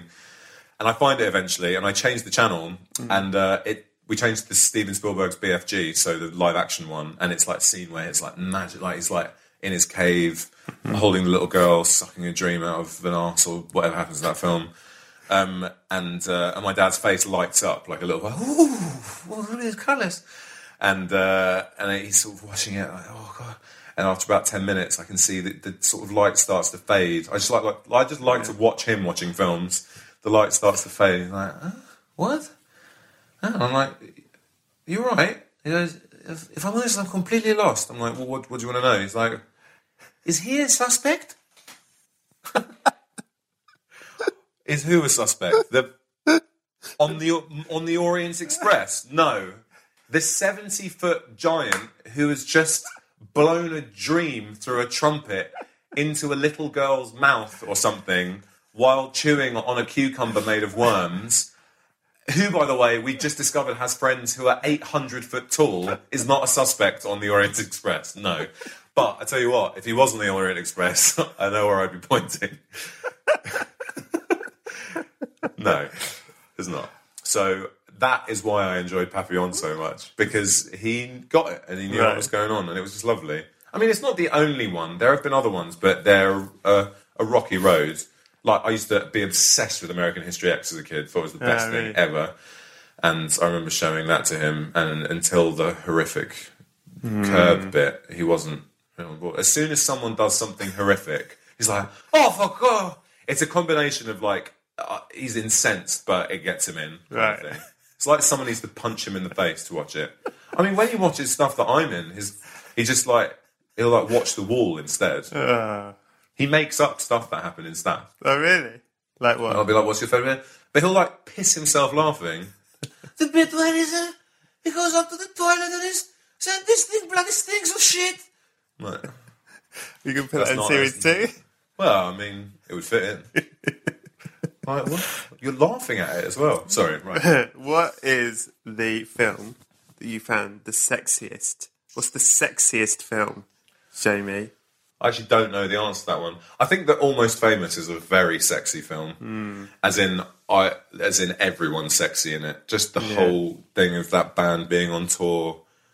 It's just the whole. I, I, I remember being devastated that I wasn't one of those people in that film. Hmm. I, annoyed that You I wasn't furious. a sexy rock star in the seventies, and that weren't. I wasn't being dismissive to a journalist. Yeah.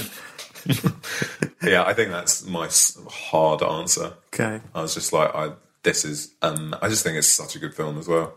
You thought I wish I could sing Tiny Dancer on a bus with some other people. Yeah, yeah, yeah. Oh, yeah. That Yeah. uh, that scene is like, you just want to, you want to be there, don't you? Do you like that film? Yeah, we want to get on that bus. Yeah, I want to get on that bus. I want to have You want to jump off a roof I want to jump off a roof.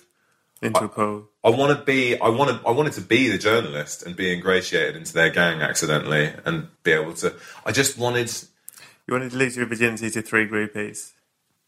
No, no. I would have. I would have wanted something more stable than that.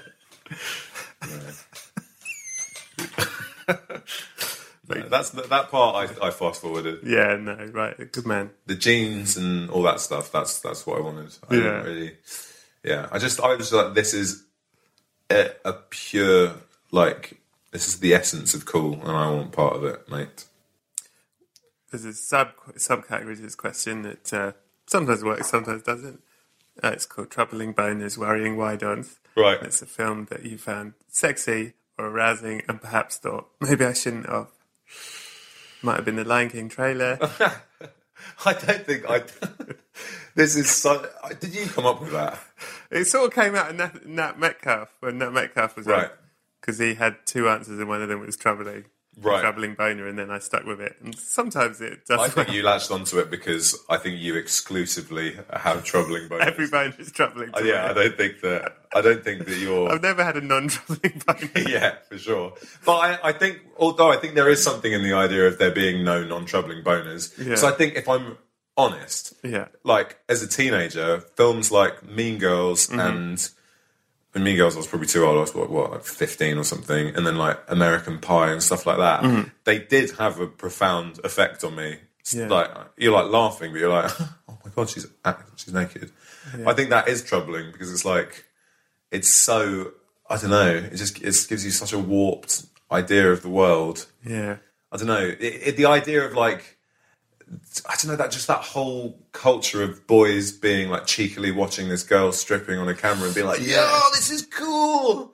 It's like horrible. It's so weird that sequence now, in hindsight, the sequence of them filming. yeah, I just think it is. really I think dark. It, I think it's troubling retrospectively. I wasn't Yeah. troubled at the time, so I was just like, "Check out this roller coaster! I'm loving it. Life, teenage years." But yeah, looking back, I'm like, "Oh God, Hmm. what was my understanding of anything?" You Yeah. know, I don't know. Although you know, with all my sort of sensitiveness, Hmm. sensitivity, there is a word for it. yeah. Uh, I probably was quite like, this, is, this isn't okay. yeah. Poor girl. And you've never fucked a pie. And that's Nah, fact. I have ne'er. Or a peach. Uh, what is the film that you. Okay, it's a tricky one. What's the film you most relate to? Well, uh, I haven't actually seen it because it, I related to it so much that I couldn't get through it. Okay. And now I'm going to start this by saying I think that what I'm about to say is very cringe and wanky because I think if anyone else said, like when people do say like, oh, it was so affecting that I just like couldn't, I just couldn't, I just fucking couldn't. It's like someone trying to give themselves an affectation and Yeah. make themselves interesting. Really not the case. I watched adaptation.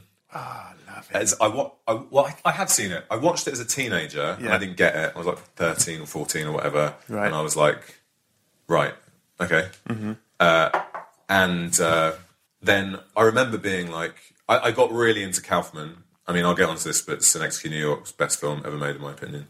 Uh, yes. Yeah, Absolutely Uh, right. Yeah, but uh, so I, I like I watched that and I was like, right, I've got to rewatch all of Kaufman, and then I I bought that and I put it on and I watched the first ten minutes Mm. and where he's having his internal dialogue, and I related to it so much that I I freaked out and uh, uh, but not related to it like oh my god they're thinking my thoughts. I was just like it's really uncomfortable to hear the things that make me anxious out loud and remind me of them. I was like it. it I found it horrific. Yeah. and I was like off. I just I was like, I'm not. Why put myself through this? It wasn't I like I, I like I'm going to be very clear about this. It wasn't like a like a oh my god No, kind of thing. It was mean. really just like ah shut up, shut up, shut up. No no no no no. I'm not having that. No way, no way. Why would it? No. It's like you know I don't want to hear them out loud. Yeah. in my head. Yeah. Yeah, it's it's a very a great adaptation. I totally get that, but it's also I think it's so.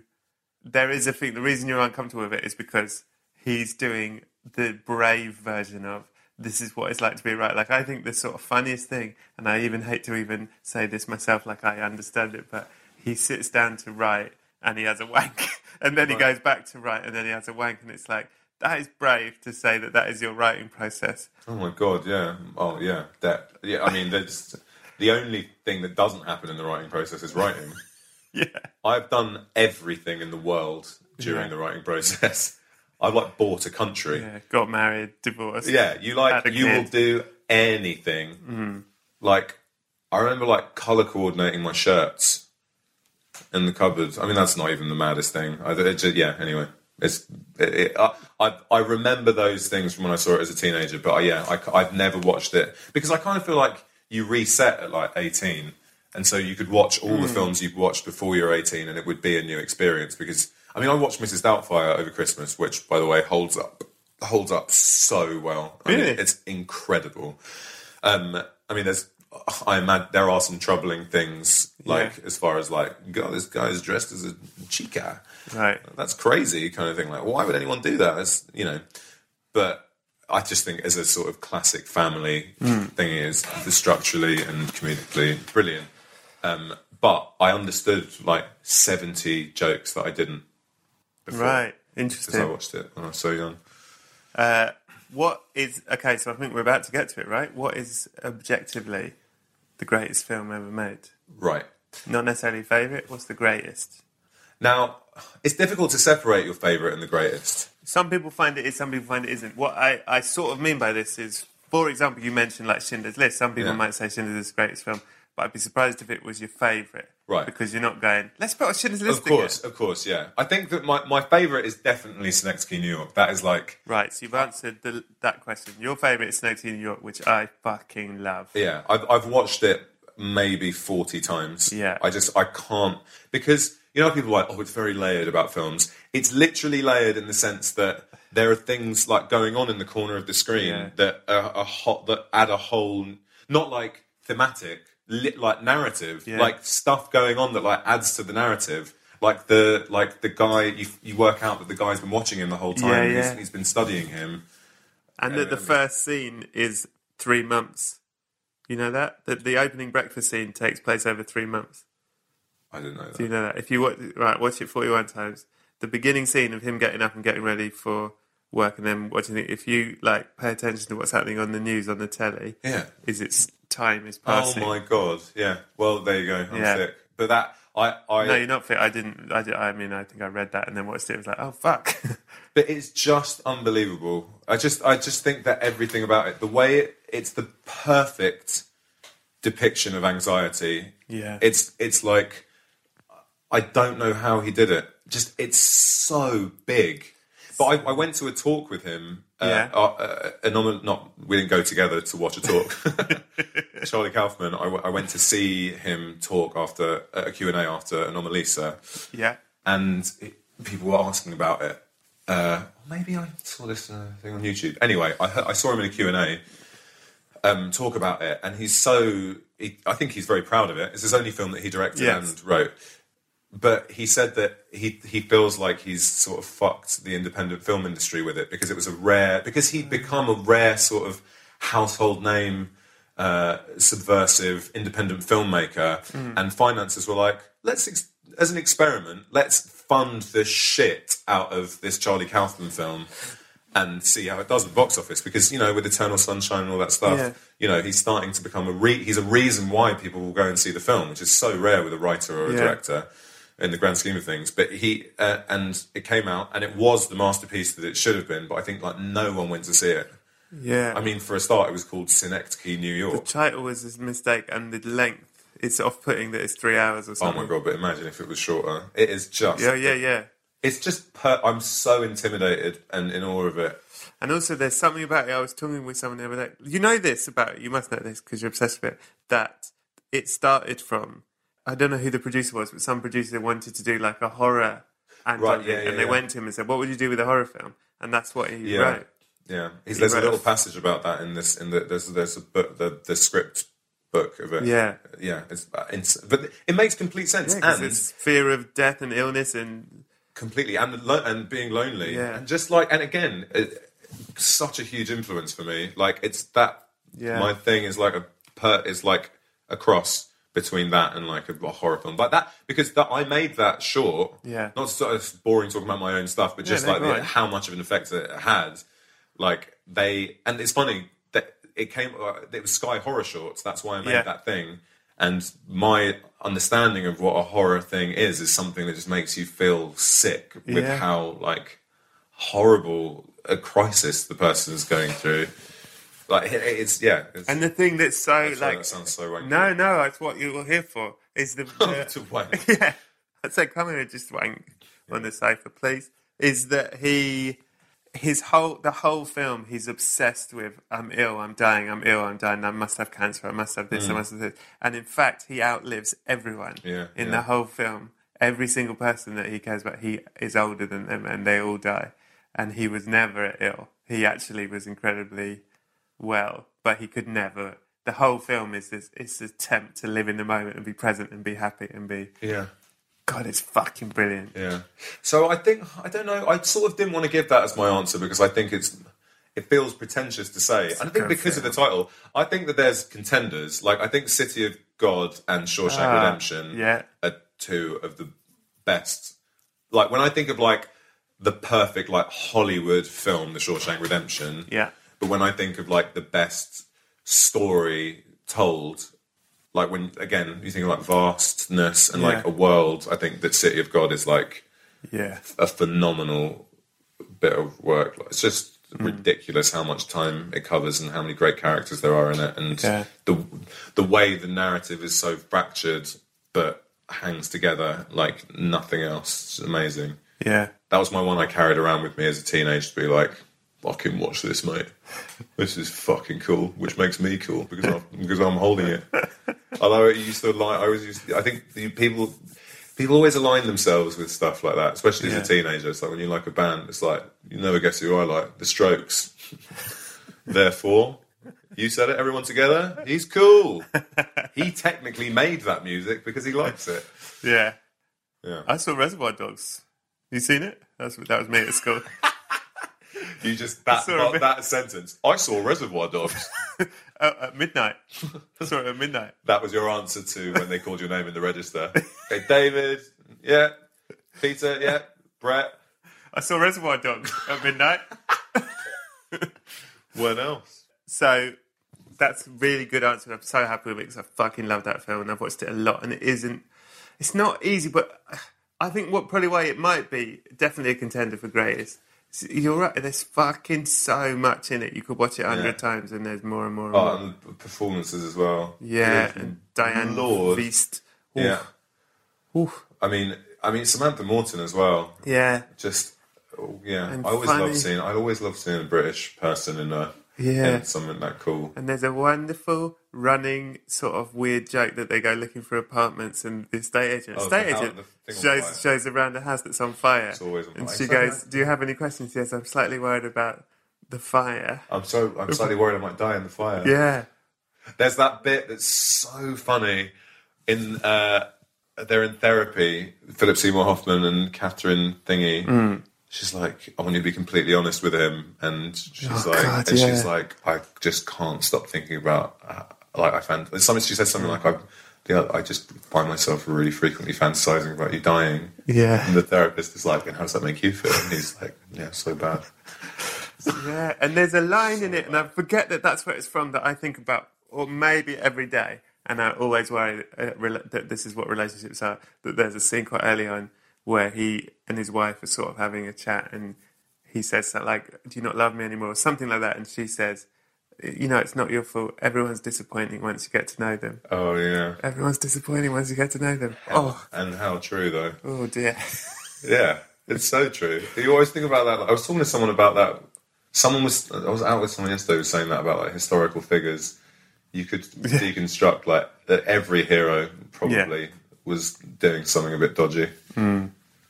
Apart, I, I, I have, I don't do anything. Yeah, apart from you. I don't do anything. I Uh, literally do nothing to avoid doing anything bad. Don't like to be negative on this. What's the worst film ever made?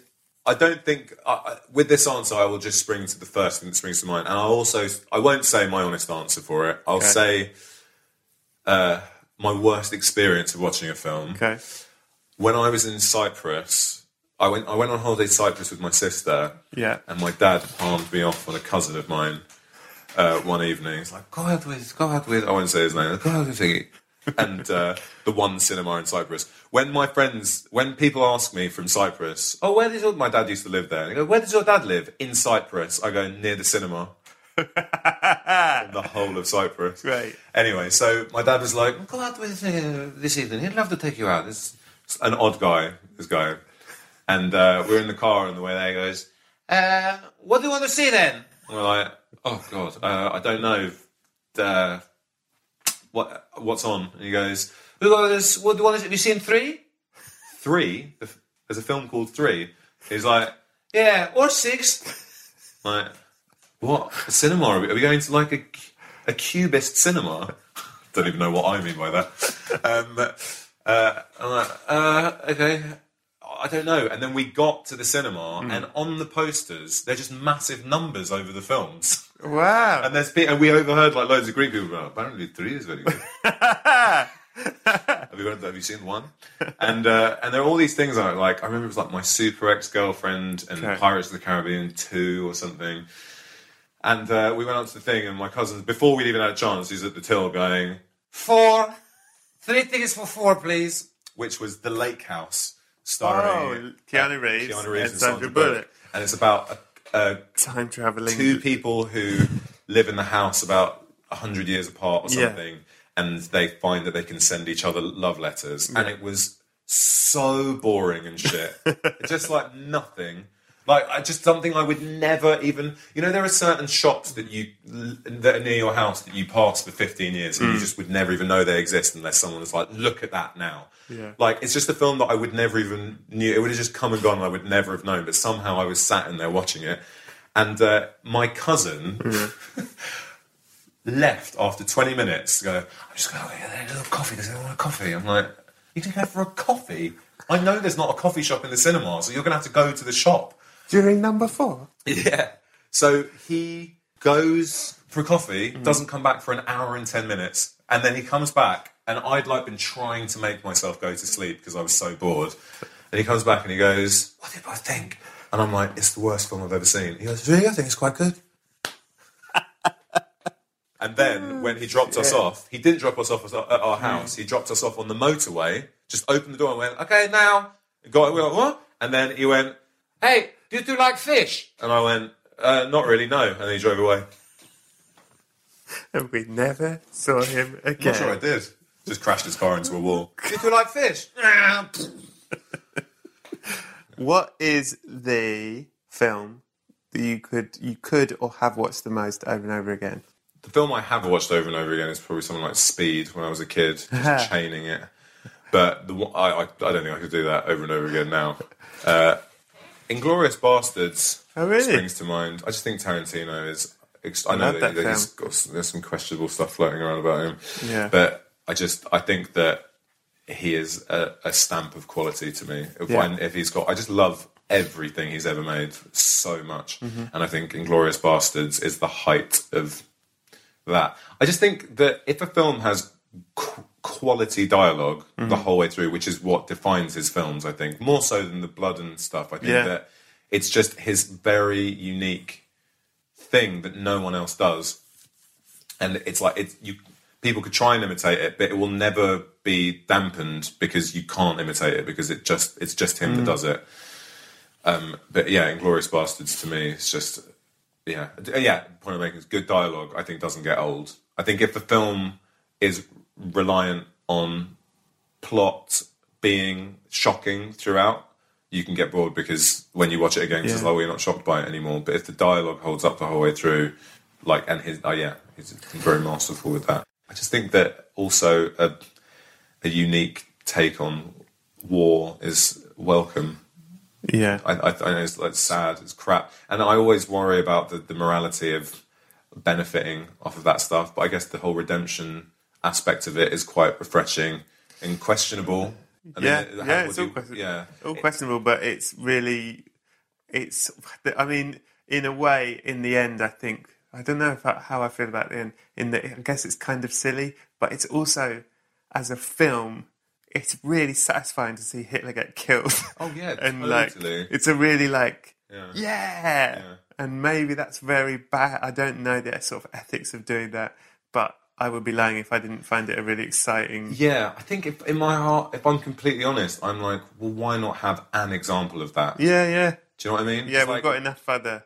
right. It's like it, it's galvanizing. And in a way, it worked as a twist because you are watching the film going, well, I mean, Hitler's going to go away, and he doesn't. Mm. And it's a real twist. You go, oh, I wasn't expecting that because of the whole what happened in real life thing. Yeah, yeah, yeah, yeah, yeah. Completely. I Yeah. think that it's yeah. I but then that but what that does is it it, it stamp it like solidifies it as like okay, this is complete fiction. Yeah. Don't worry about it. Yeah. Yeah. It's like we're just you know. I, I yeah, I think that's that's. But then there's all you know. There are so many. There are so many that have that the repeat watch quality about them. And I don't know what it is that makes a film that. I think the dialogue maybe. Weird, weirdly, Goodwill Hunting's one. I just can't get enough of. I love that film.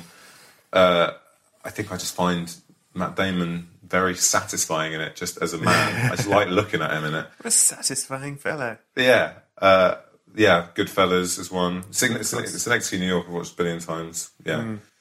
Great. What is, you know, you're in comedy. You're very funny. You make funny stuff. Thanks. What's the funniest film? What's the film that made you laugh the most? I just think it's so rare that that ever happens. Yeah. Just don't l- love many comedy films. I think that the most I've laughed at Mm. a film is They Came Together. Oh, really? Yeah, I don't think it's like, but that I think it sits in a completely different. It's almost not a film because it's such a parody. Yeah. like it's like s- the sort of. the- It's, it's sort of an equivalent to like scary movie or something, as far as like It's like a highbrow subverting- scary movie. It's isn't it? like a highbrow scary movie, exactly. Yeah. So I don't. That to me, it, it's like it feels like it's only just a film. It's basically just a long sketch. yeah. But I think it's also because I smoked weed the night that I watched it, and I hadn't done for like two years, and I I just had the best time. And I I, I don't necessarily always piss myself laughing. I don't remember always finding films really funny when that was the case, but I was like. At the time, I felt like it was the funniest thing I'd ever seen in my life, and that memory I haven't seen it since. Um, so that, and I think Superbad is pretty amazing. Yeah. I don't know if it has repeat hmm. value, but I think it stands up. I just think Michael Cera and Jonah Hill's chemistry is Yeah. lovely, and there's so. At the time, I think it was such a unique voice that I think has been done enough now that you're like, oh, I get it. Yeah. So I don't know. I don't know if I have the answer to that. I think we came together stoned is a great answer. Yeah, I mean, I think. I think oh, I love like there are so many comedy films that I love, but I don't find that funny. Like all of Michael Winterbottom and and, Yeah. and Steve Coogan stuff, I think is incredible. Twenty Four Hour Party People is perfect. I love a cock and bull story. Mm. Yeah. Anchorman, I think is genius. Talladega Nights, Step Brothers, all great stuff. But I don't know. I don't like. I don't know what it is. But I don't chuckle my head off. That's okay. I Mm. appreciate your honesty. You're in comedy. You're miserable.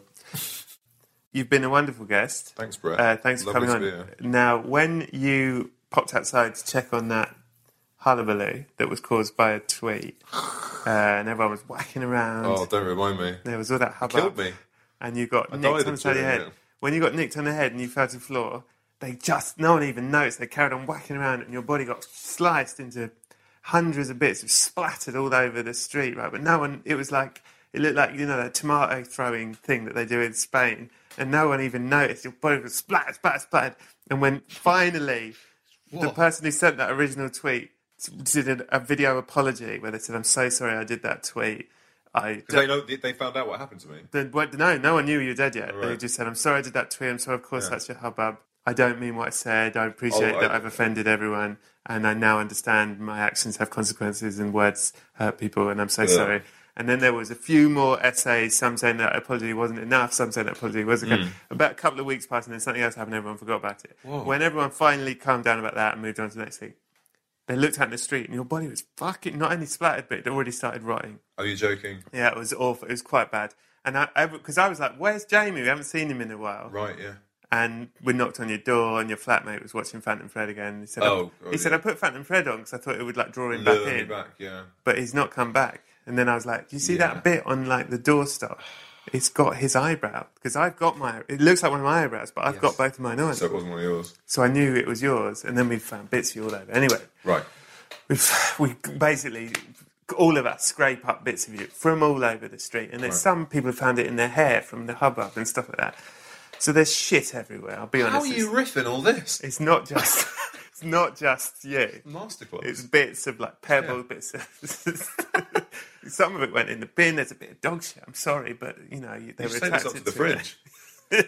and they anyway we scraped it all Yeah. together bits of you bits of dog shit bits of hedge some post all Right. Mm. sorts some mulch uh, leaves because it was autumn anyway we managed to pack you into the coffin but unfortunately because of all the extra stuff that was stuck I've left to your you, flat, by the way.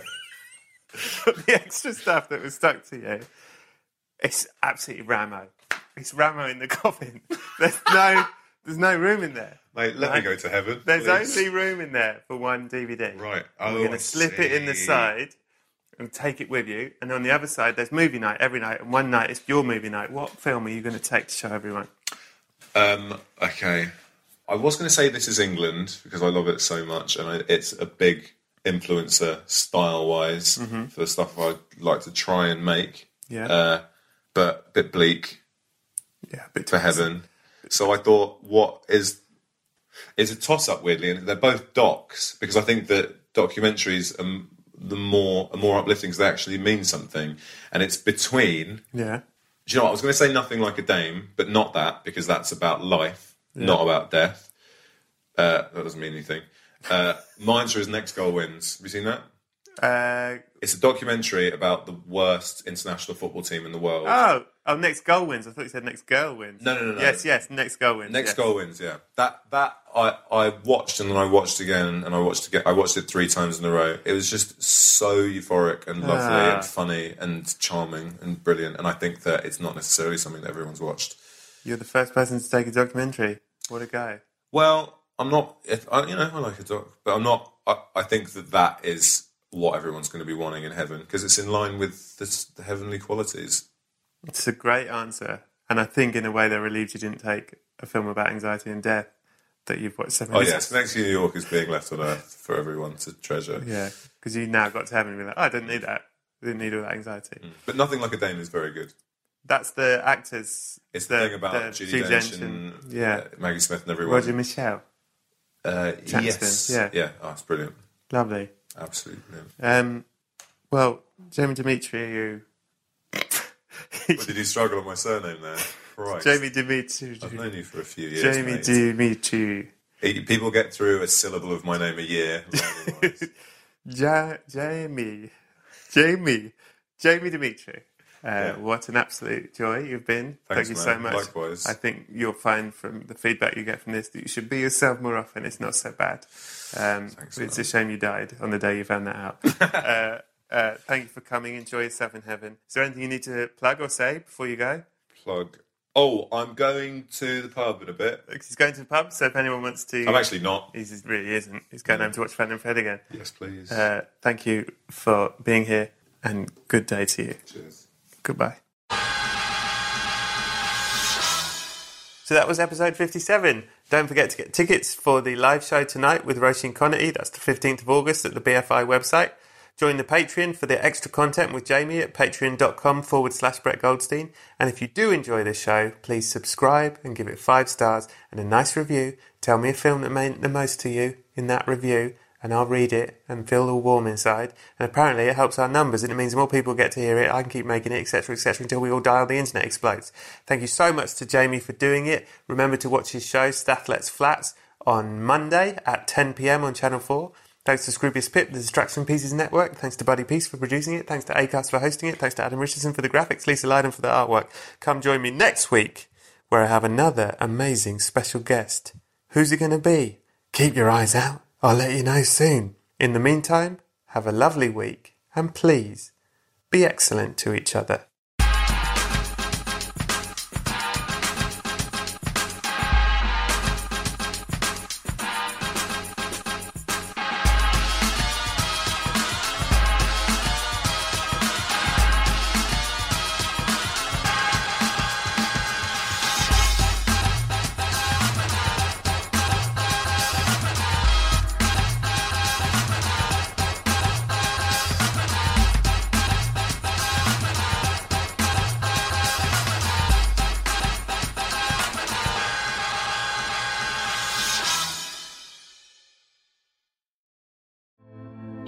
Hey, girlfriends, it's me, Carol Fisher, back with another season of the global number one podcast, The Girlfriends. Last time, we investigated the murder of Gail Katz. This time, we're uncovering the identity of the woman who was buried in Gail's grave for a decade before she disappeared. Join me and the rest of the club as we tell her story. Listen to season two of The Girlfriends, Our Lost Sister on the iHeartRadio app, Apple Podcasts, or wherever you get your podcasts. The Therapy for Black Girls podcast is your space to explore mental health, personal development, and all of the small decisions we can make to become the best possible versions of ourselves. I'm your host, Dr. Joy Harden Bradford, a licensed psychologist in Atlanta, Georgia, and I can't wait for you to join the conversation every Wednesday. Listen to the Therapy for Black Girls podcast on the iHeartRadio app, Apple Podcasts, or wherever you get your podcasts. Take good care, and we'll see you there.